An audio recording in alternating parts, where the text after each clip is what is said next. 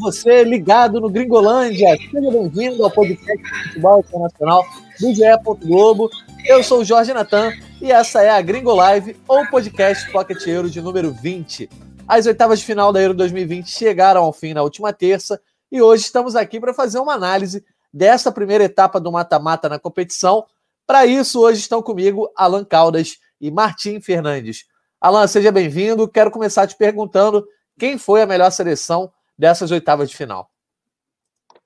Boa noite, Natan, Martim. Quanto tempo, né, Martim, que a gente não se vê.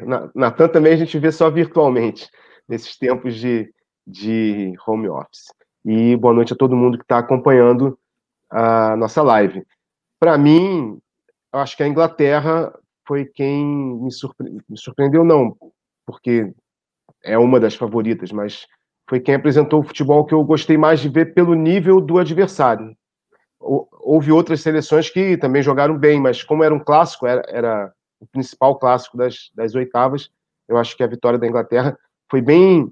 ela se impôs mesmo contra uma Alemanha que a gente nunca sabia que a Alemanha ia entrar em campo, né?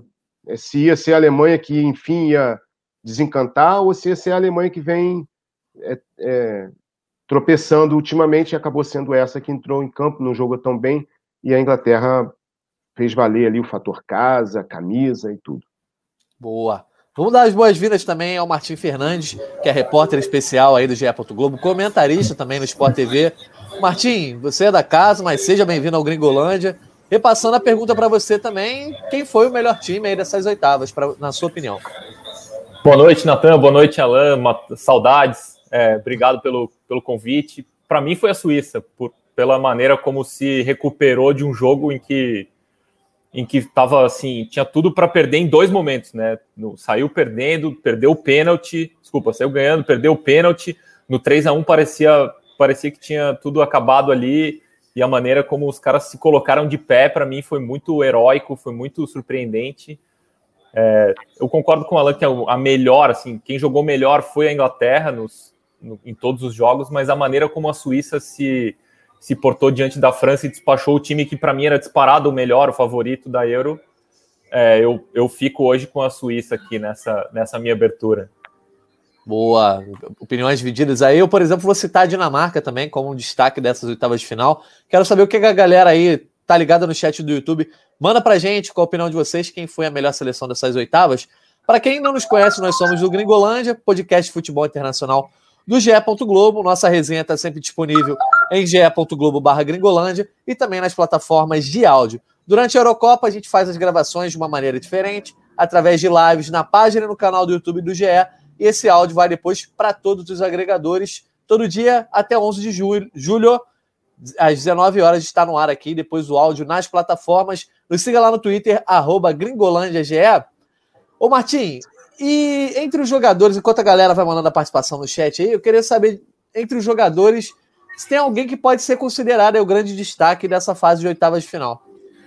Cara, eu tava olhando aqui, eu tava fazendo uma seleção das oitavas aqui, ela ficou muito... Eu acho que eu fiquei tão impressionado com esse jogo da Suíça que eu coloquei um monte de jogador da Suíça na minha seleção, depois eu fui tirando. Tem muitos, assim, eu acho que o Zinchenko ontem jogou muito bem, ele não tinha entrado na minha seleção dos primeiros jogos, mas ali no final... jogou muito bem, né, participou de tudo de relevante que a Ucrânia fez no jogo. O Sterling jogou muito bem ontem, um jogador que eu considero até assim, superfaturado no cenário do futebol mundial. Achei que ele ontem jogou bem do começo ao fim. Eu acho que eu ficaria com esses dois, assim, para aqui, sem pensar muito aqui, um pouco atrapalhado aqui nas minhas anotações, eu acho que eu ficaria com esses dois. Boa. Alan, e você? Cita algum outro jogador? Eu vou concordar com o Sterling, acho que ele foi um grande destaque aí para talvez a vitória que você mesmo identificou aí como uma das mais impressionantes dessas oitavas. Então, na verdade, o jogador que mais me impressionou não está nas quartas de final, que foi o Pogba. Né? Aliás, em toda a Euro, né? Veio jogando bem em toda a competição e acabou nesse acidente aí da grande favorita sair no duelo que talvez junto com Itália e Áustria, talvez fosse o duelo que menos se apostaria numa zebra. E acabou saindo talvez a maior favorita. Então, assim, o Pogba me impressionou, mas eu preferi escolher um jogador que continua na competição. Aí eu iria de Sterling. E eu acho que o Martim falou uma coisa interessante. Eu também acho que o Sterling é um grande jogador, mas não acontece assim, como deveria. Assim, demora a acontecer, demora... E ontem ele... foi ontem, isso é verdade. Contra a Alemanha, ele aconteceu. Eu acho que ele foi o camisa 10 que honrou a camisa que ele vestiu. Esse jogo da Inglaterra teve vários, não sei se a gente vai falar mais especificamente deles, mas teve várias surpresas, né? Teve diversas surpresas nesse jogo da Inglaterra. Inclusive, eu acho que a gente pode dizer que a formação da Inglaterra já foi uma surpresa ali. O fato do Gareth Southgate entrar aí com 3 zagueiros, até colocar o Saka ali na frente. E sobre o Sterling eu também concordo. Eu acho que é um jogador super valorizado. Mas pelo menos nessa Euro, eu acho que talvez seja a grande competição da vida dele, né? Ele que começou ali como uma promessa, foi para o City, como disse o Martim, super faturado. Lá com o Guardiola ele tem a sua moral, mas nunca tinha entrado ali entre os grandes jogadores do mundo. Quem sabe agora essa Euro seja uma forma do Sterling passar. Para a gente então falar de várias seleções e vários jogadores ao mesmo tempo, eu queria propor um exercício aqui para a gente, que é montar a seleção das oitavas de final aí, dessa Euro 2020. Para isso a gente vai usar uma ferramenta que já é conhecida lá no GE.Globo, que é o Você Escala. Esse produto está disponível aí para vocês montarem o time também, mandarem para os amigos, todo mundo que está ligado aqui na nossa live e também no podcast. Vamos perguntar para a galera já o seguinte, a gente já deixou algumas perguntas aí, já perguntamos quem foi a melhor seleção das oitavas, perguntamos quem seria o craque, mas eu quero saber quem não pode ficar de fora dessa seleção. Já vão cornetando a gente aí antecipadamente, que a gente vai montar junto essa seleção. A galera da editoria de futebol internacional montou uma seleção, que a gente pode conferir depois lá no GE, mas nós três vamos bater uma bola e vamos começar a montar aqui. Vou começar pelo convidado, tá, Alan? Martim, primeiro a formação. Qual a formação que você escolhe? Então, como eu falei para vocês, eu tinha no começo o time empolgado tanto com a Suíça que eu tinha colocado o Sommer, mas eu acho que eu fico com o Pickford. Ah, desculpa, a formação. Eu montei a minha aqui no 4-3-3, mas fiquem à vontade para se quiserem fazer outra. Eu também tinha montado a minha no 4-3-3, o Alan quer mudar, mas vai ser voto vencido. Vamos de 4-3-3. Boa. Então, o Martim já sugeriu o Pickford como goleiro. Alan, tem alguma outra sugestão? Eu votei, quando a gente montou a nossa seleção da editoria, eu votei no Pickford também. Boa, então a gente já bota lá o Pickford. Eu votei no Sommer, goleiro da Suíça. Achei que pelo feito da Suíça, assim, eu acho que ele merecia, mas Pickford tá bem entregue aí, realmente fez boas defesas para a Inglaterra. Vamos então agora para lateral direita. Vamos começar com o lateral direito. Alan Caldas, agora você. Quem é o seu lateral direito aí, o melhor lateral das oitavas de final? Inclusive... Ontem, debatendo, a gente até conversou que estava difícil ter um lateral direito. Exatamente, sem muita empolgação, né? Mas eu votei no Azpilicueta, até fez gol também, e então foi nele. Mas também sem me empolgar muito. Sem convicção. Martim, votou em alguém diferente? Não, votei no Azpilicueta também. Foi uma das poucas posições que eu não tive muitas dúvidas aqui montando minha seleção. Boa, então pode botar o Azpilicueta do lado direito. Vamos já para o lateral esquerdo, então? Depois a gente monta aí a dupla de zaga, que é mais fácil a gente montar de uma vez. Na ala esquerda, eu já tinha falado isso da outra vez, aí no fim da fase de grupos. A ala esquerda, os laterais esquerdos, têm se destacado muito nessa Euro. Eu acho que tem diversos nomes. O Martin já citou o Zinchenko. Eu acho que o Spinazzola, por exemplo, para mim, é o melhor jogador da Eurocopa até agora. Enfim, a gente também teve o Gozan jogando bem pela Alemanha. Tem o Miley jogando bem pela Dinamarca. Martim, você vai de Zinchenko, né? Você tinha citado ele já? Eu vou de Zinchenko, sim, embora eu tinha colocado aqui o Luke Shaw como possibilidade, mas não dá. Ontem o Zinchenko jogou demais. Vou no jogador do Manchester City. Eu acho que o Zinchenko é até o líder técnico assim, dessa seleção da Ucrânia. Acho que é o melhor jogador. O Alan vai de quem aí na lateral esquerda? Spinazzola. Gostei muito das atuações dele em todos os jogos. Pois é, eu vou concordar com o Alan nessa. Vamos botar o Spinazzola ali do lado esquerdo.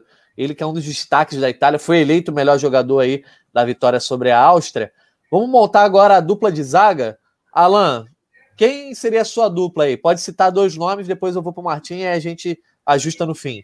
Bonucci e Kjær. Kjær, para mim, soberano, assim. Inclusive foi escolhido pela UEFA o melhor jogador das oitavas, né? Não só o melhor defensor, mas o melhor jogador. Kjær e o Bonucci. Boa. Essa é uma posição que eu acho que teve muita gente se destacando também, né, Martim? A sua dupla de zaga qual é? Eu acho que não dá para tirar o Kjær mesmo, mas eu tinha citado aqui o Laporte e o Vermaelen como outras duas opções. Agora eu vou ver quem que joga melhor com o Kjær, né? Eu acho que eu vou de Vermaelen. Beleza, então o Kjær já entra lá. Pode botar o primeiro jogador, o Kjær aí, nosso diretor Bruno Mesquita. E na outra posição, o Alan votou no Bonucci, o Martim votou no Vermaelen. Eu vou ter que desempatar. Eu escolheria um outro nome, que é o Akanji, mas aí eu vou escolher um outro nome. Acho que eu vou botar o Bonucci aí, pelo fato aí de que a Itália continua sem levar gol nessa Euro, né? Tá bem, uma defesa bem estruturada ali. Na verdade, levou um gol no final do jogo ali contra a Áustria, mas tá indo bem a defesa da Itália. Vamos pro meio de campo agora? Martim, como é que a gente vai fazer? Você vai começar com o volante, vai começar com o meia? Fica à vontade. Pois é, cara, esses três aí também é difícil, né? A gente escolhe o 4-3-3 e depois se arrepende de ter pouca gente para colocar no meio. Eu não tinha colocado o Pogba na minha seleção aqui, mas eu acho que o depoimento do Alan me sensibilizou aqui. Eu acho que eu vou de Pogba. Boa, então... vamos um de cada vez, vamos lá. No meio melhor a gente ir um de cada vez, porque vai que fica um meio sem volante. Tudo bem que aqui tá valendo tudo, né? Pode jogar a formação. Não vai jogar de verdade mesmo? O Alan não vai discordar do Pogba, né, Alan? Não vou, não. Eu queria fazer uma seleção só com os jogadores que passaram, mas eu acho que o Pogba merece essa exceção. Então já me sugere outro nome aqui, o Alan, pra gente ver se o Martim também aprova. Pode botar o Pogba aí, tá, Bruno Mesquita? Isso.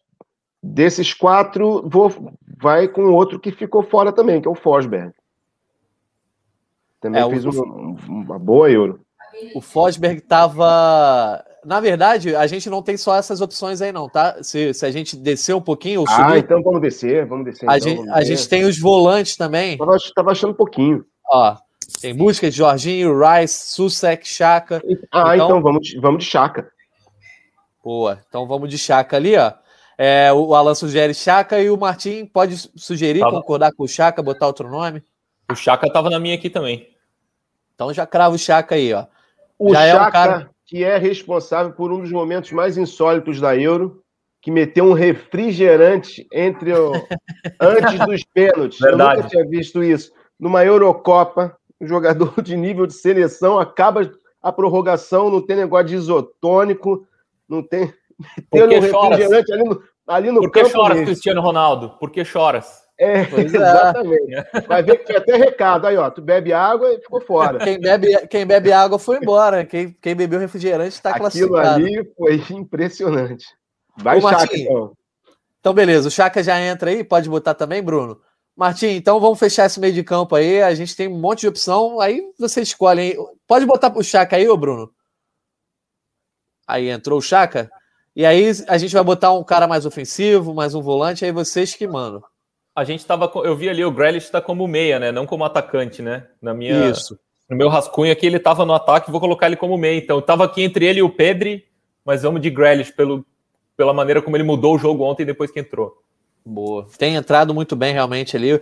Alan, e você? Vai concordar, Grealish? Eu tinha votado no Forsberg, mas aí eu acho que eu vou aceitar esse argumento do Martim, é verdade. O Grealish tem realmente entrado e até surpreendido. Entre essas surpresas aí que o Martim citou da Inglaterra, tem o Xhaka, que ninguém esperava que fosse titular tanto tempo num time que tem todo mundo querendo o Sancho e tem outros talentos também, o Foden também, acabou ficando fora. E o Grealish é outro também que correu por fora aí, no meio de tantos caras rodados internacionalmente, às vezes com um pouco mais de status. Então vamos de Grealish também. Beleza, então pode botar aí o Grealish no meio de campo. Por enquanto, a nossa seleção... Pode fechar só essa caixinha só para a gente dar uma olhada? A nossa seleção, por enquanto, só tem jogadores que avançaram para as quartas de final, né? Menos o Pogba. Menos o Pogba, é verdade. Menos o Pogba voltou para casa. Mas o Pogba mereceu realmente, jogou muito bem aí contra a Suíça. Para fechar, vamos para o ataque. E o ataque, eu acho que, embora a gente tenha bastante opção, não tem nenhum grande astro aí para entrar, não. Mas vamos ver o que vocês vão falar. Alan, quem é o primeiro cara aí que você botaria no seu ataque que não pode ficar de fora de jeito nenhum? Ah, Sterling. Que é o que a gente até destacou a atuação dele contra a Alemanha. Vamos de Sterling. E aí, Martim, também vai de Sterling? Concordamos. Até porque abriu uma vaga no meu ataque aqui, com o Grealish indo para o meio, abriu uma vaga aqui. Boa, então é Sterling mais dois esse ataque aí? Quem mais você botou aí no ataque, o Martim? Chiesa da Itália, a opinião do Martim. Alan, quer sugerir outro nome? Acha que alguém merece mais Chiesa? Eu quero sugerir o Schick, porque além de ter feito o gol mais bonito, ele não parou de fazer gol. Claro que ele, nem todos os outros não foram nem perto do que foi o primeiro, mas ele está fazendo gol, é de uma seleção um pouco badalada, é um jogador, né, que não está na primeira prateleira, e como ele continua mantendo essa regularidade, eu acho que ele merece entrar. Boa, entre o Chiesa e o Schick, eu vou preferir o Schick, embora na minha seleção eu tenha colocado o Dolberg, da Dinamarca, não sei se vocês ainda vão citar ele, mas tava aqui também. Ah, então aí, o próximo... Tava aqui na minha como uma possibilidade, não como um titular absoluto, mas tava aqui. Tá certo. Alan, quer citar então o próximo nome aí? Quem você vai? Então, eu não tinha pensado no Dolberg, não. Eu pensei muito no Benzema, pelo mesmo critério do Pogba, que também acabei deixando ele fora porque não avançou. Mano. E gostei do Eden Hazard, da maneira como ele se recuperou, né? Chegou fora das melhores condições, e a atuação dele contra Portugal foi muito boa. E aí, só que eu tinha pensado o Hazard no meio, né? Então, assim, para o ataque, não vou de Dolberg, não vou de Hazard. Nós temos aí também... Vamos de Seferovic. Meteu dois gols, né, que foram decisivos ali. Boa. Martim, concorda? Concordo total. Tava aqui. Era esse aí eu não abro mão. Boa. Como seleção das oitavas. Como seleção das oitavas, né? Das oitavas, exatamente. Sim, pegando a atuação das oitavas, né? Especificamente as oitavas. Também estava na minha seleção aqui o Seferovic, então pode botar o Seferovic aí, que é atacante da Suíça e atacante do Benfica de Jorge Jesus. Jorge Jesus foi ao mercado, gastou rios de dinheiro para contratar Walt Schmidt, contratou um monte de atacante, e o homem que estava metendo gol lá, antes já estava lá. Nossa seleção, então, fica aí, ó, a seguinte: Pickford no gol, Azpilicueta na lateral direita, e Spinazzola na lateral esquerda, miolo de zaga com Bonucci e Kjær. Meio de campo, Pogba, Xhaka e Grealish, no ataque Sterling, Patrick Schick e Seferovic. Galera que está acompanhando a live aí, pode mandar no chat, cornetando aí. Faltou alguém dessa seleção? Quem deveria ter entrado aí e a gente deixou de fora? Fica livre para cornetar aí a seleção que a gente montou das oitavas de final. Lembrando e frisando, essa seleção é apenas das oitavas, tá? Não é da Euro inteira, não. A gente está pegando aí as atuações nas oitavas de final. O Martim, inclusive, nas conversas que a gente teve lá na editoria de futebol internacional, a gente comentou que é uma seleção sem muitos astros, né? É meio que alternativa. Isso é uma consequência direta aí, eu acho, que da eliminação desses gigantes, né? Sim. Cristiano Ronaldo, né, fora, e outros astros com atuações apagadas. Apagadas não, né? Não dá para falar apagadas, mas... Eu esperava uma Eurocopa melhor do que Harry Kane, por exemplo. Ontem jogou bem, fez gol e tal, mas concordo com você, as estrelas estão... Pelo menos as super estrelas, aquelas que a gente esperava, não entregaram tudo que a gente esperava. Pois é. O Alan, esse é o próximo assunto que a gente vai trazer aqui na nossa live, que é a queda dos gigantes, né? Essas oitavas de final foram marcadas pela queda de diversas seleções aí poderosas e de forma surpreendente. Ficaram pelo caminho, por exemplo, as três classificadas no grupo da morte, que eram também três das cinco melhores colocadas no guia da Eurocopa, que o GE subiu lá no começo da competição. Bruno Mesquita, pode plugar aí o guia da Euro que a gente subiu na semana da Eurocopa, ali antes do dia 11 de junho, para a gente poder cornetar a nossa própria produção, a gente cornetar a nossa própria opinião, para a gente mostrar como era esperado que algumas seleções fossem longe e algumas delas já ficaram pelo caminho nas oitavas de final. Vamos, quando o Bruno botar aí o guia da Euro, a gente já pode analisar exatamente aí a nossa opinião. Ô Martim, eu já vou antecipando para você que nesse guia da Eurocopa foi o seguinte: as maiores pontuações pertenciam à França, Bélgica e Portugal. Duas dessas aí já caíram nas oitavas de final, Eu acho que ninguém... Aí, ó, pronto. Pintou o guia na tela. Desce um pouquinho aí, Bruno Mesquita. Só para a gente mostrar aí, ó, esse panorama geral ali com os 6 grupos. Não, não, pode subir um pouquinho. Aí a pontuação é exatamente dos 6 grupos. Olha aí, Martim. Pode corretar, você não teve nada a ver com esse guia. Só para deixar... Eu não participei, mas se eu tivesse participado, é muito provável que eu tivesse engrossado exatamente esses favoritos aí. Para mim, a França era a favoritaça, claramente. Eu acho que estava até um pouco acima da Bélgica, mais até do que a diferença que está ali. E na França mesmo faltou o Mbappé, né? Faltou um pouco do Griezmann. O Benzema não, o Benzema voltou à seleção, jogou bem, mas também faltou um pouco de jogo coletivo, assim. A França me incomoda por ser um time que tem tantos jogadores tão bons e joga de uma maneira tão conservadora. Poderia ser um time muito mais divertido de ver jogar, parece um time travado, preso. Me incomoda, assim, um pouco de ver tanto jogador bom não rendendo tudo que eles podem, assim. E nesse caso, no caso específico do Mbappé, faltou. A Eurocopa do Mbappé foi abaixo do que ele pode entregar, do que ele sempre entrega, enfim. Acho que o Mbappé ficou devendo. Já que a gente começou falando da França, que era realmente a favoritaça do nosso guia, né? Pela pontuação aí, vocês sabem que tem 4 critérios. Pode baixar um pouquinho, Bruno Mesquita, só para a gente mostrar quais são os critérios que a gente utiliza para a montagem desse guia, que são critérios objetivos que a gente atribui pontuação, que é o critério, por exemplo, de histórico, né?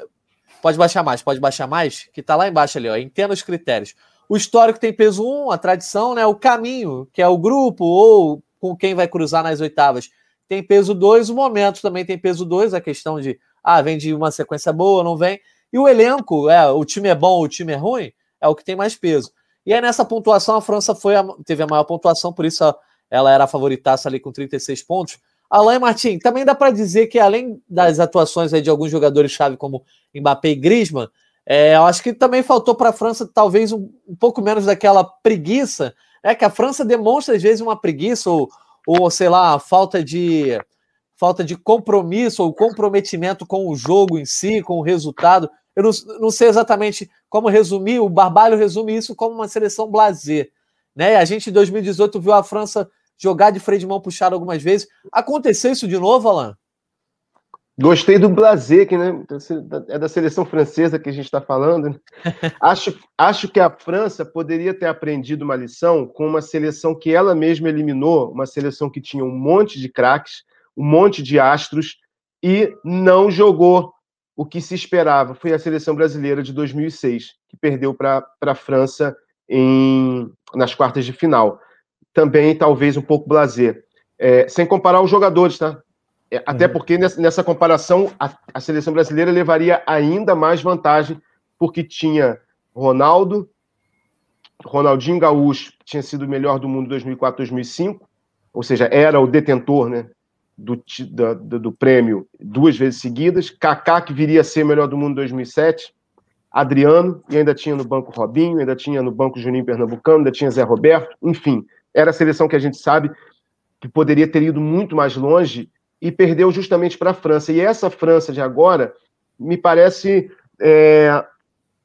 ter cometido o mesmo pecado, assim, de não ter sabido jogar competitivamente. É estranho, porque são jogadores experientes, sabem que é uma competição de tiro curto.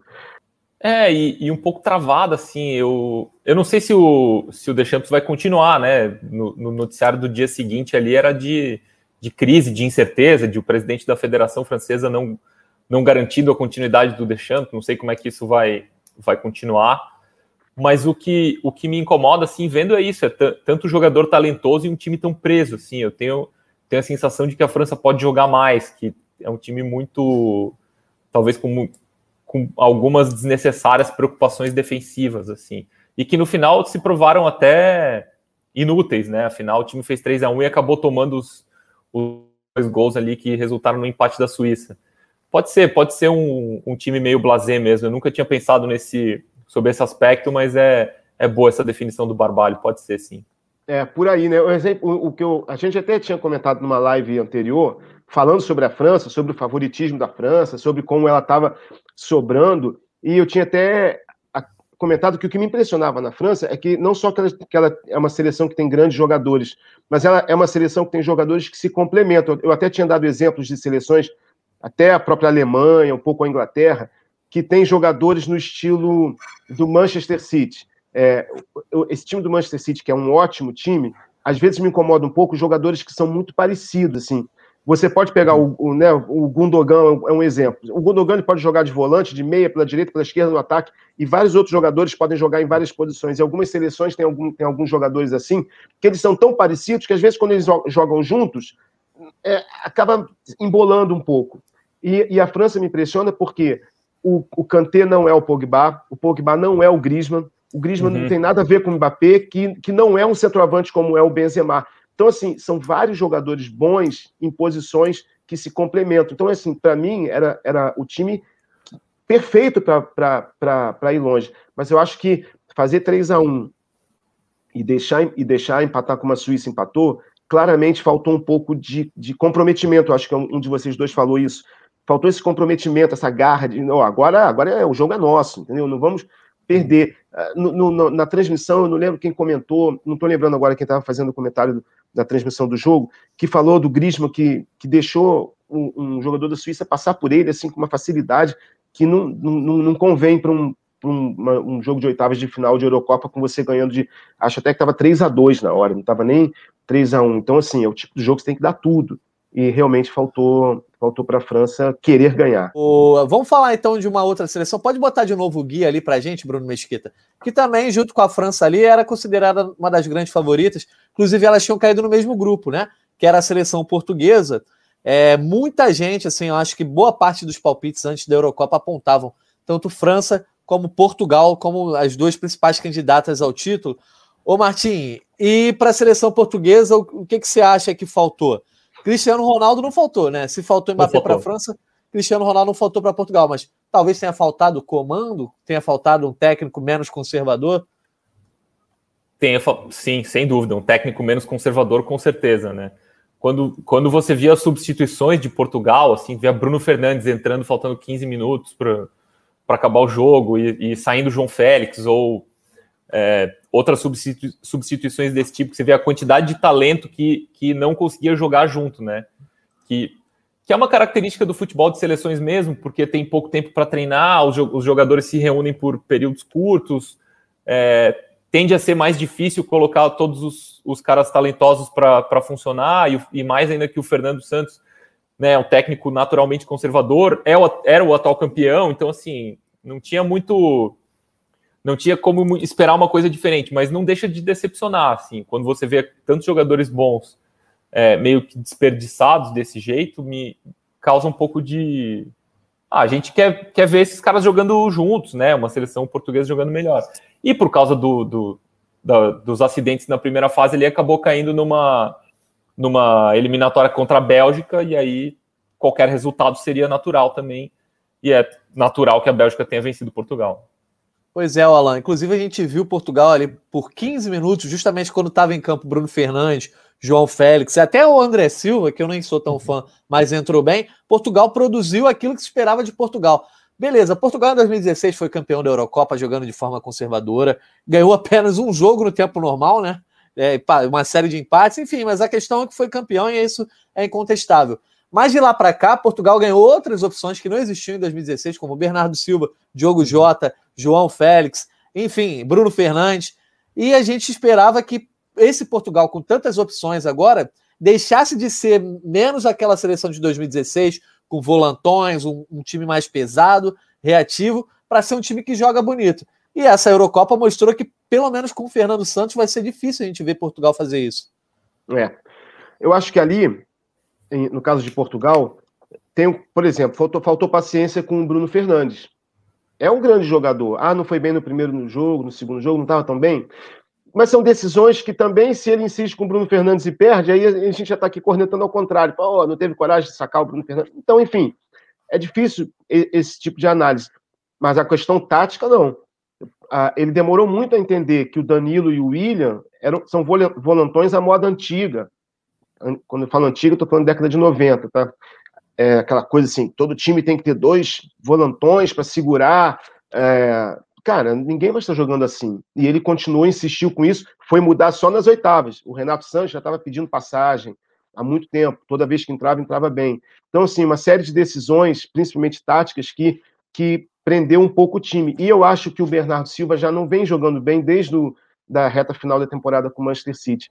Até já comentei aqui outra vez. Tem certos jogadores que alugam um determinado espaço no campo, onde eles vão muito bem durante um período, mas depois ou eles ficam bem marcados, ou já ficam manjados ali, ou eles perdem muita a criatividade, porque ficam jogando de uma maneira que só dá para jogar de um jeito. Está acontecendo com o Everton Ribeiro no Flamengo agora. Eu penso muito, quando eu penso no Bernardo Silva, eu sempre faço um paralelo com Everton Ribeiro. Os dois jogam na mesma posição de uma maneira muito parecida, e os dois estão enfrentando uma crise técnica, uma crise de criatividade, porque eu acho que chega um ponto em que você não tem mais o que fazer a não ser aquilo se repetir, fazer o que você faz sempre, que uma hora você não consegue mais executar, até porque a marcação já te conhece. Tem certos jogadores que eu acho que precisam mudar de posição, precisa de um treinador que fala assim: vou te testar em outro lugar. Não, mas professor, eu gosto dali. Não, tudo bem, mas vamos testar, vamos vir mais para o meio, vamos para a esquerda, vamos pensar em jogar em outro lugar. O Bernardo Silva acho que já não vinha jogando bem no City na reta final da temporada, e se repetiu na Euro com Portugal. Foi um jogador a menos que Portugal teve. Ele praticamente não executou nenhuma grande jogada. Eu acho que Portugal ficou preso nesses problemas, dependendo totalmente do Cristiano Ronaldo. Pois é. Agora, se a gente olhar o nosso guia ali, ó, Portugal 35, Bélgica 35, depois a Inglaterra com 33. Isso aí entrava no rótulo de candidatos ao título, mas num limiar com 32 pontos tem a Itália e a Alemanha, que ficavam ali entre o candidatos ao título e podem surpreender. Enfim, dá para dizer que eram aí, acima de 30, a gente tinha 7 favoritos, que eram França, Bélgica, Portugal, Alemanha e Itália, Inglaterra e a Espanha também. Vamos então fechar primeiro as que foram eliminadas. Comentário aí do Alan e do Martim sobre essa Alemanha que assustou ou enganou, eu acho, contra Portugal, muito consagrada ali pelos erros do Fernando Santos, que não soube corrigir o espaço que o Gozens teve, e uma Alemanha que foi, de certa forma, bem apagada nessa Eurocopa, né, Martim? Bem apagada, um fim meio melancólico para um ciclo exuberante, né, do técnico, né, que termina agora 15 anos de total sucesso ali, né, teve título de Copa do Mundo, teve uma renovação brutal, que depois acabou não teve uma renovação brutal que não conseguiu ter outra, né? Tem muitos jogadores talentosos, mas que ainda não são jogadores matadores, assim, como eram, né, Müller e toda aquela geração. Tem ali Kimmich, Kai Havertz, tem o Timo Werner, tem vários caras que podem virar grandes jogadores, mas que ainda não são, né? E contra a Inglaterra, muito mal. A Alemanha voltou a exibir os defeitos da primeira fase, com exceção do jogo de Portugal, marcou muito mal, se defendeu muito mal, né? Era um time que não conseguia pressionar na frente quando perdia a bola, e quando era atacada também não oferecia, não dava a sensação de segurança, assim. Foi totalmente dominada no segundo tempo, e por azar, por capricho, né? O cara que voltou para a seleção, que poderia ter sido terminado a sua passagem pela seleção com uma chave de ouro, desperdiça o gol que poderia ter mudado tudo, o gol que o Müller perde no contra-ataque, e na sequência ali a Inglaterra mata o jogo. Tá certo. Alan, e o seu comentário sobre a Alemanha? A Alemanha, eu sinto muito pelo Müller, assim, porque é um cara que, além de tudo, demonstra uma simpatia enorme. Eu acho que é difícil alguém não gostar do Müller, né? Além de ser um grande jogador. Mas a Alemanha não pode reclamar desse gol perdido, não, porque ficou empatado agora com o gol do Higuaín, que perdeu. Acho que se forem perguntar, quer trocar? Não, deixa o Müller perder esse gol mesmo. Verdade. E que foi muito idêntico naquela vez, o passe do Kroos, errado, um recuo absurdo do Kroos, que deixou o Higuaín na cara do Neuer, no Maracanã, na final da Copa do Mundo. E o Higuaín fez exatamente igual ao Müller, deu uma pichotada para fora, e agora um erro do Sterling, inclusive, que era provavelmente o melhor em campo naquele momento, deu um presente para a Alemanha. Agora, a impressão que deu nessa Alemanha foi que eles estavam em fim de ciclo mesmo, sabe? Aquela coisa assim, vamos jogar essa Euro aí, ver o que dá. Não foi time, em nenhum momento foi time para lutar pelo título, encerrando assim, de forma melancólica mesmo, essa era do Joaquim Löw, que não só foi campeão mundial, mas foi semifinalista em 2010, finalista de Euro, semifinalista de Euro em 2016, quer dizer, é um ciclo vencedor, vencedor no sentido de conquistou o maior título que poderia conquistar e manteve a seleção da Alemanha naquela prateleira que ela sempre esteve no futebol mundial, que é a prateleira da semifinal. Então, estava sempre ali. Agora, de 2018 para cá, a coisa desandou. Eu recomendo até a reportagem que o Rodrigo Lois publicou hoje no GE, que é exatamente um inventário ali dos 15 anos do Joachim Löw. Então, assim, vale muito a pena ver e lembrar das coisas boas que ele fez também para a Alemanha, mas já estava fazendo hora extra no cargo, podemos dizer assim. Já. Acho que desde 2018 era hora de renovar. Vamos ver o que o Hans Flick vai fazer. Eu acho que não tem como ficar muito pior, não. Ele deve dar uma sacudida ali até anímica no grupo, que jogadores têm, como o Martim falou, muito jogador jovem surgindo, dá para fazer essa mescla ainda com os caras que... um dos erros do Löw foi ter deixado de convocar o Müller quando ele tinha 27 anos, achar que ele já estava veterano demais. Não dá para considerar esse cara veterano com 27 anos. E aí perdeu 2 anos aí do cara na seleção. Ele ainda tem muita lenha para queimar na seleção, eu acho. Pois é. Dando então, para a gente fechar essa análise geral aí, dando uma olhada aí, sobraram Inglaterra entre as favoritas, né? Inglaterra, Itália, Bélgica, né? Que teria, dentre as sobreviventes, é a que tem a maior pontuação nesse guia. E acho que um acerto que a gente pode pontuar aí, Alan, essa Dinamarca com 27 pontos, tirando as seleções famosas de peso, né? Acho que a Dinamarca é quem tem a maior pontuação aí. Esse aí foi um acerto. Então, quero saber de vocês, das que continuam na briga, a Bélgica é a favoritaça ou a Itália ganhou bastante ponto aí desde o começo da Euro com relação a esses critérios do guia? Eu acho que a Bélgica tem um problema que é a questão física, né? Os principais jogadores do time, o De Bruyne, que já vinha de 3 semanas de inatividade por causa do problema na face, quando teve aquele choque com o Rüdiger na final da Liga dos Campeões, ficou 3 semanas se recuperando das fraturas que teve na face. Aí volta e já sofre uma entrada duríssima no último jogo das oitavas de final, e estamos de novo, pode ser até que jogue, mas não sei se vai estar nas melhores condições. O Azar, mesma coisa, saiu com problema muscular, não foi lesão, é um desconforto, mas de qualquer maneira vai minando a capacidade física do cara e até a confiança, né, do jogador. Então eu acho que a Bélgica pode se ressentir disso contra uma Itália que está, por enquanto a Itália é a única que está mantendo, né, não está oscilando, ela está ali, ó. Então, assim, eu acho que a Itália, nesse momento, junto com a Inglaterra, por causa de Wembley, né, eu acho que a Inglaterra tem a seu favor toda essa coisa da mística de Wembley, de nunca ter vencido a Euro, tem que ser agora. Então, assim, eu vejo essas duas seleções, assim, um pouco acima das outras. E aí, Martim, concorda com o Alan? Não consigo tirar a Espanha dessa conta agora, depois das últimas 2 vitórias, da vitória no último jogo da fase de grupos e desse jogo espetacular agora nas oitavas. Eu coloco a Espanha nesse mesmo bolo aí. E eu lamento que tenhamos um Bélgica e Itália agora. Eu gostaria de ver esse jogo mais para frente. Vai ser... Não queria ver nenhuma dessas duas seleções aí eliminada agora, não queria mesmo. A Itália é o time mais legal da Euro de ver jogar, assim. Sofreu um pouco ali contra a Áustria, parecia um time um pouco mais nervoso do que na primeira fase, mas na prorrogação resolveu o jogo. Tô meio chateado que vou ter que ver uma dessas duas seleções eliminada. A Bélgica, por sinal, só está fazendo isso, né? Todo jogo da Bélgica deixa a gente dividido. Poxa, vai ter que sair a Bélgica ou Portugal. Agora vai ter que sair a Bélgica ou a Itália. Acontece, né? Pois é. Vamos ver, então, o que a galera está falando no chat do YouTube, a participação dos nossos ouvintes, dos nossos internautas que estão acompanhando essa Gringo Live, que a gente fez uma série de perguntas aí sobre quem eram os destaques da Eurocopa. O João Paulo dizendo que a Inglaterra e a Itália são os favoritos agora ao título. A Inglaterra tem essa coisa de jogar em casa, não vai jogar nas quartas, mas se vencer, volta a jogar em Wembley aí, então pode fazer 6 dos 7 jogos em casa. Márcio Guzmão, MPB. Itália na final contra a Inglaterra. Italianos tiram o título na casa deles. Olha aí, com requinte de crueldade, né? O Márcio Guzmão sobre a campanha na Inglaterra. Realmente a Inglaterra parece ser a favorita de um lado e do outro lado, de repente, quem passa de Bélgica e Itália, né? Space Star. Tô torcendo para a Suíça.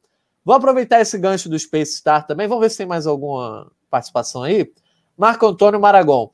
A Espanha é a favorita, ela sempre começa a Euro mal e depois vai crescendo e ganha. Basta ver as Eurocopas passadas que ela levou. Realmente, em 2008 e 2012 também foi muito assim, mas não tem nem comparação a Espanha daquela época com essa. Mas vou pegar o gancho da Suíça, quero saber de vocês rapidinho. Quem foi a grande zebra aí dessa Eurocopa até agora? Foi a Suíça por ter eliminado a campeã mundial França ou foi a República Tcheca? Em termos de, assim, a Suíça, por exemplo, eu esperava chegar nas oitavas ou até numas quartas. A República Tcheca eu não esperava que fosse tão longe. O que você acha, Martim? É que eu não esperava que a Holanda também pudesse fazer muito mais do que fez, assim. A Holanda nunca me enganou, para usar um...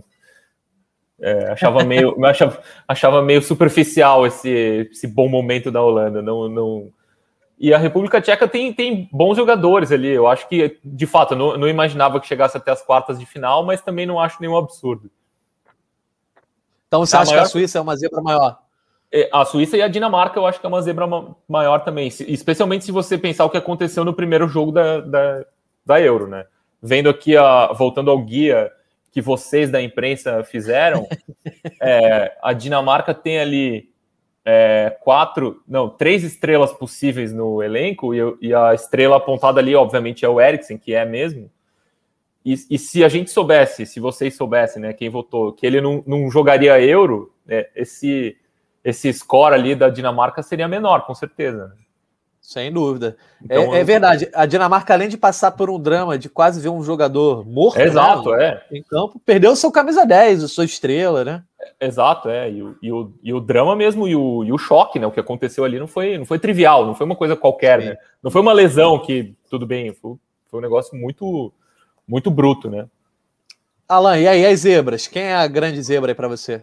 A Suíça, pelo tamanho do feito, por ter tirado quem tirou. Da maneira como tirou também, eu apontaria a Suíça. Você até tinha perguntado a Dinamarca antes, eu acabei não falando. Eu acho que é isso que o Martim falou mesmo.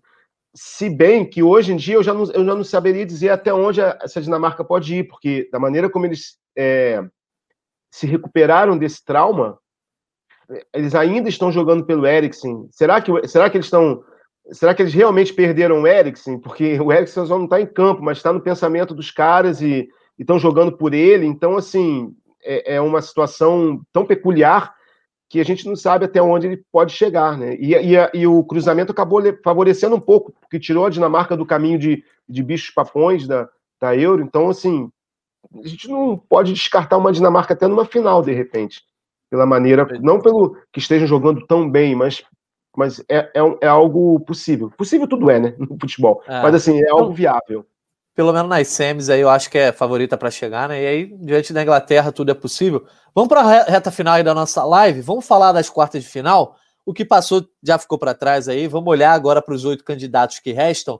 E antes de uma breve análise ali, inclusive de um mata-mata que a gente vai montar rapidinho, sem comentários, só palpite, para a galera também mandar seu palpite, a gente vai dar um giro com os produtores que estão na cobertura da Eurocopa e pela TV Globo, cobertura em loco, né? A Carol Andrade está em Roma, o Gustavo Rothstein em São Petersburgo, Jorge Delu em Baku, no Azerbaijão, e a Renata Raiborn em Munique. Vamos lá, galera, traz esse giro aí de informações de vocês que estão viajando pela Europa. Fala, pessoal, tudo bem? Só para dizer que eu já estou aqui em São Petersburgo, na Rússia, para acompanhar o jogo entre Suíça e Espanha. Suíça, a grande surpresa da Euro até o momento, eliminou ninguém menos do que a campeã mundial França, vai jogar contra a Espanha, que agora é uma das favoritas para ser campeã. Então vou acompanhar tudo aqui nos próximos dias, nesse estádio lindo aqui. Valeu? Até mais, um abraço. Oi, pessoal, boa noite, tudo bem? Aqui agora 5 horas da tarde, meio-dia no Brasil, mas a hora que o podcast for ao ar já vai ser meia-noite no Brasil, 7 horas da noite aqui. Chegamos ontem de noite a Roma, vindo de Sevilha. Hoje de manhã começamos a fazer um reconhecimento do local aqui. Estamos agora aqui no Estádio Olímpico, como vocês podem ver ao fundo. Essas estátuas aqui são as estátuas à pista de atletismo, anexa ao Estádio Olímpico. Desse lado de cá do Muro Verde é a área de imprensa, o TV Compound, onde a gente toma uma água, bebe um café, pode se conectar à internet com o computador para escrever as matérias, os textos que a gente manda para o Brasil. Bom, Inglaterra e Ucrânia já treinaram hoje, sendo que o time da Ucrânia viaja hoje da Ucrânia para Roma. O time da Inglaterra só vai vir para cá na sexta-feira, um dia antes do jogo, que é o D-1, né, quando eles vêm ao estádio, fazer o reconhecimento do estádio, treinar no estádio, dar a coletiva de imprensa direto do estádio. Por aqui a gente vai passando as informações que chegarem pra gente, pra vocês. Uma boa semana para todos. Boa noite, amigos do Gringolândia. Nossa equipe chegou hoje aqui em Munique, na Alemanha, para poder acompanhar a partida dessa sexta-feira entre Bélgica e Itália, válida pelas quartas de final. Um jogaço, né? Promete. Do lado da Bélgica, é possível que a gente veja na sexta-feira em campo Kevin De Bruyne e Azar, viu? Os dois se machucaram na última partida da equipe contra Portugal, mas parece que já estão se recuperando. Então pode ser que o técnico Roberto Martínez conte com esses dois jogadores. Do lado da Itália, o Florenzi está de volta. Então Roberto Mancini também vai poder contar com esse jogador que é muito importante para a equipe. E aí, o que vocês acham que vai dar? Bélgica ou Itália? Olha, desse palpite eu tô fora, viu? Difícil. É isso. Boa noite, amigos. E aí, galera, boa noite. Peço desculpa por estar fazendo aqui do saguão do hotel que a gente chegou, mas é porque aqui são 7 horas a mais de fuso horário em relação a Brasília. Então a gente acabou de chegar aqui no Azerbaijão. Eu, Igor Arroio, nosso cinegrafista, e a Marina Isidro, a repórter. Estamos aqui para cobertura de República Tcheca e Dinamarca, a partir daí das duas equipes que surpreenderam ao chegar aí nessas quartas de final. Jogo que vai ser hora local 8 da noite de sábado. 1 hora de Brasília, né? E vamos ver, as seleções ainda estão nos seus países, amanhã de manhã ainda treinam nos seus respectivos países, na República Tcheca e na Dinamarca, e só amanhã, no final da tarde, devem estar vindo ou chegando aqui na bela capital do Azerbaijão, Baku. Depois eu prometo para vocês dar uma estrada melhor aqui no que tem de bonito, que é bem diferente do que a gente conhece. Grande abraço, e aí, quem vai ganhar? República Tcheca ou Dinamarca? Quem que chega na semifinal? Valeu, galera. Obrigado aos nossos 4 produtores que estão aí na cobertura da Eurocopa. Eles todos perguntaram sobre os palpites, então pode plugar o mata-mata da Eurocopa aí, o Bruno Mesquita, que chegou a hora da gente ligar a bola de cristal. Já fizemos as análises, os comentários, então agora é hora de ir direto ao ponto, saber quem passa, quem vai caminhar até o Wembley, a grande final no dia 11 de julho. Então, ó, vamos começar aí primeiro pelo lado direito da chave, que todo mundo fala que é o lado mais fraco, né? Começar com Ucrânia e Inglaterra, jogo do sábado às 16h em Roma. Martim Fernandes, quem passa, Ucrânia ou Inglaterra? Seria a cara da Inglaterra perder para a Ucrânia no único jogo fora de Wembley, né? Depois de ter feito o que fez contra a Alemanha. Mas eu vou apostar na Inglaterra. Vou de Inglaterra. Boa, Alan, concorda? Concordo com o que ele disse. 100%, mas, né? Mas, cara, seria... mas vou de Inglaterra também. Tá certo. Então pode botar a Inglaterra aí, Bruno. Alan, então já responde aí sobre Dinamarca e República Tcheca, jogo do sábado também, só que 13h, lá em Baku, no Azerbaijão. Vamos de Dinamarca, todo mundo quer ver essa seleção da Dinamarca aí longe, não sei se todos vão torcer para a Dinamarca ser a campeã no final, mas essa história da Dinamarca, vamos ver até onde ela vai. Pô, todo mundo na torcida. Martim, quem não tá torcendo pra Dinamarca não tem coração. Não tem coração. Essa Eurocopa, essa história toda do Eriksen redimiram a Dinamarca no meu coração. Eu que nasci no Uruguai. E a minha primeira experiência com futebol, vendo futebol na televisão, a minha primeira lembrança é Dinamarca 6, Uruguai 1, na Copa de 86. Eu cresci traumatizado com a seleção da Dinamarca, mas agora... Sempre torci contra a Dinamarca por causa disso, mas agora eu tenho um bom motivo para deixar esse trauma para trás. Tá perdoado, então. Se até o Martim tá torcendo para a Dinamarca agora, não tem mais motivo nenhum para ninguém torcer contra. Não tem ninguém torcendo contra, né? Então Dinamarca aí indo para as semifinais. Do outro lado, então, a gente começa com Espanha e Suíça, jogo da sexta-feira, 13h, em São Petersburgo. E aí, Martim, Suíça ou Espanha? Não, Espanha, foi legal a história da Suíça, parabéns por ter eliminado a França, foi uma bela apresentação, um belo épico, agora chega, agora queremos que a Espanha avance, torcemos pela Espanha. Acabou a munição da Suíça, Alan? Acabou, esse é jogo para bugar supersticioso, sabia? Porque o espanhol pensa assim, pô, quando a gente perde para a Suíça, a gente é campeão do mundo. E a Suíça ganhou, só que se perder agora não dá. Agora não dá mais não, então, mas vai ser Espanha. Então pode botar a Espanha aí também. Por enquanto, estamos só de unanimidade, não tivemos palpites divididos, mas eu quero ver se vai ter unanimidade nesse aí agora. Bélgica contra a Itália, jogo da sexta-feira, 4 da tarde. Lembrando que todos esses jogos aí a gente assiste ao vivo no Sport TV. Mas esse Bélgica e Itália também tem transmissão ao vivo da TV Globo, sinal aberto no GE.Globo de graça. Alan Caldas, Bélgica ou Itália? Gosto muito da geração de ouro da Bélgica, todo mundo gosta da geração da Bélgica, mas como eu disse antes, pela situação de incerteza física dos principais jogadores, eu acho que vai da Itália. E aí, Martim, vai discordar ou concordar com o Alan? Vou discordar dessa vez, eu acho que a Itália fez muito, toda aquela série invicta da Itália, quase todos, só 3 ou 4 jogos foram contra as seleções top 20, né, do ranking da FIFA, essa invencibilidade da Itália foi construída um pouco em cima de rivais bem mais frágeis, assim. Acho que da Bélgica. Não é uma torcida, não. É só um palpite nesse caso. Realmente é um teste dos mais difíceis aí dessa Itália do Mantini, que está mais de 30 jogos invicta desde 2018, mas realmente pegou poucas seleções. Ele pegou Holanda, Portugal, tem mais uma seleção que eu não me lembro qual foi agora, dentre as top. Então, esse teste aí, mas eu vou confiar nessa Itália do Mantini. Acho que está jogando bem, talvez vocês já falaram, né? O futebol mais legal de ver nessa Euro. Então, no desempate aqui, eu vou de Itália. Pode botar a Itália aí, Bruno. Agora, vamos então começar pela Inglaterra e Dinamarca nas semifinais. O Alan, e aí, quem você acha que passa? Então, a Inglaterra já voltou para o Wembley, né? Vai jogar em Roma nas quartas. A partir daí, depois... todos os jogos em Wembley. Exatamente. Volta para o Wembley. Então, vamos na mística de Wembley. Aí a Dinamarca se despede de cabeça super erguida, depois dessa Euro, começou com o som muito honrosamente, e aí passa a Inglaterra para a final. E aí, Martim? Tô com o Alan. Aí, legal, a minha torcida pela Dinamarca termina aí também. Tá certo. Então, Martim, já opina aí no Itália e Espanha, que é mais um jogo difícil aí de palpitar. Eu sei que você era a favor da Bélgica, mas aí ficou Itália e Espanha. Não, aí eu vou com a Espanha. Com a Espanha ali, sua mistura entre os jovens e os que sobrevivem ainda da era de ouro da Espanha, vou apostar no time do Luiz Henrique. E sem jogadores do Real Madrid, hein, Alan? Quem passa aí, Itália ou Espanha? Sem jogadores do Real Madrid.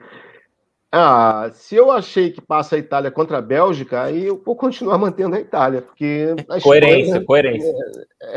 A Espanha não me empolgou ainda, assim, nessa Euro. Eu votaria na Itália. Eu também vou ser obrigado a votar na Itália pela coerência também, porque eu não acredito muito nessa Espanha, não. Não duvido nem cair para a Suíça, embora tenha crescido aí dos últimos jogos para cá. Então, a final desse nosso mata-mata fica entre Itália e Inglaterra. Martim Fernandes, a honra é sua de escolher o campeão da Euro. Escolher o campeão da Euro. O campeão da Euro, nossa. Muito esse confronto totalmente aberto, né? E pode acontecer qualquer coisa. Vou votar na Inglaterra pela história por Wembley, pela história do Southgate, por tudo por todo o extra-campo que cerca esse time e tal, vou com a Inglaterra. Pois é. Alan, concorda ou acho que da Itália? Não, vou de Inglaterra, mística, tudo. Vou lembrar uma história curtinha, assim, que a gente está terminando. Quando a Inglaterra caiu em 2014, aqui no Brasil, na primeira fase, eu cobria no Globo, eu fiquei acompanhando a Inglaterra nesses primeiros jogos aqui no Rio. Bem chatinho, inclusive, né? A seleção ficava lá reclusa, não fazia nada. Quando a Inglaterra saiu, na segunda rodada, desceu o presidente, né? O chairman da FA, né? Seria o equivalente ao presidente da CBF, Greg Dyke, eu acho que era o nome dele, desceu para falar com os jornalistas que estavam ali na porta do hotel. E me chamou muito a atenção que ele falou assim: é hora de renovação, é hora de pensar na Copa de 2022. Eu até depois fui falar com os jornalistas ingleses, ele falou 2022? 2022. Isso aqui no Brasil seria impensável, você terminar a Copa de 2014 e algum dirigente falar assim, a gente agora tem que pensar na Copa de 2022, já decretando que 2018 não é a nossa Copa. A gente sempre acha que a próxima Copa é a nossa. E me chamou muita atenção, assim, ele deve ter algum motivo para achar que... E desde então a Inglaterra foi campeão mundial sub-17, campeão mundial sub-20, ou seja, eu acho que ele conhecia a garotada que estava vindo aí. Então, quem sabe esse 2022 antecipou um ano. Atrasou por causa da Euro, né? De 20 para 21. Quem sabe está sendo antecipada essa previsão do Greg Dyke sobre essa geração 2022 na Inglaterra. É claro que a Inglaterra quer ser campeã do mundo, né? Não ganha desde 66, mas também, quer ser campeã da Euro também, né? Então... E não ganha desde nunca, né? Nunca venceu. E se a Inglaterra for campeã, pode botar a Inglaterra campeã aí, Bruno Mesquita. Eu sou campeão desse bolão aí do GE, hein, Alan? Eu botei a Inglaterra de campeã. Eu já não tenho mais chance. E a minha final foi justamente essa, Itália e Inglaterra. O caminho até lá mudou muito, mas a minha final era essa.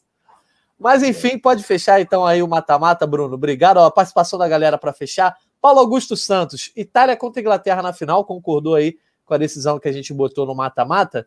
Mais alguma participação da galera no chat? Márcio Guzmão, MPB. Itália vai sofrer muito contra a Bélgica, que é uma grande equipe, mas confio na vitória da Azurra. Realmente a Itália parece ter ganhado um nível de confiabilidade aí da galera muito grande, né, com essas vitórias na Euro. Fred Net, Inglaterra campeã. Então, o fator casa pesando a favor também, na opinião da galera. E para fechar, João Silva Carneiro. Para mim, a Inglaterra é muito favorita. Então, Itália e Inglaterra realmente também contando com o favoritismo da galera.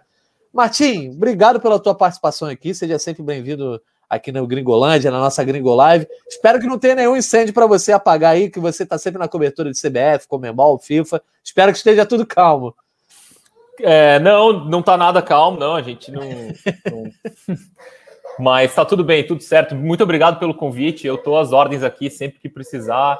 E se eu tivesse votado nesse bolão, teria votado na França campeã, então não teria a menor chance de ganhar. Esse risco eu não correria. Obrigado, amigos. Boa noite e até a próxima. Valeu, Martinho. O Alan votou na França também, votei, mas ainda tá esperando os favoritos caírem. A culpa é da França, não é minha. Eu votei no que todo mundo achava que ia ganhar. Não fui eu que inventei, não. Tá certo. Alan, obrigado pela tua participação também. Eu que agradeço. Só avisar uma pergunta para o Martim, tá tudo calmo? Quando o jornalista diz que tá tudo calmo, é que ele tá no lugar errado. É, alguma coisa está acontecendo em algum lugar. É bom ele ir para outro lugar. Não é para estar calmo, não. É verdade. Então a galera fica sempre ligada na cobertura do futebol internacional, nacional, FIFA, CBF, enfim, o Martim sempre dando aí o seu show nessa cobertura. Obrigado pela participação novamente, Alan e Martim. Obrigado a quem participou aqui no nosso chat de mais uma Gringo Live. Lembrando que a nossa live teve a coordenação e edição de Daniel Falcão, e esse podcast tem edição de Bruno Mesquita, coordenação de Rafael Barros e gerência de André Amaral. Amanhã tem outra Gringo Live, 7 horas da noite. Hein? Um abraço e até a próxima.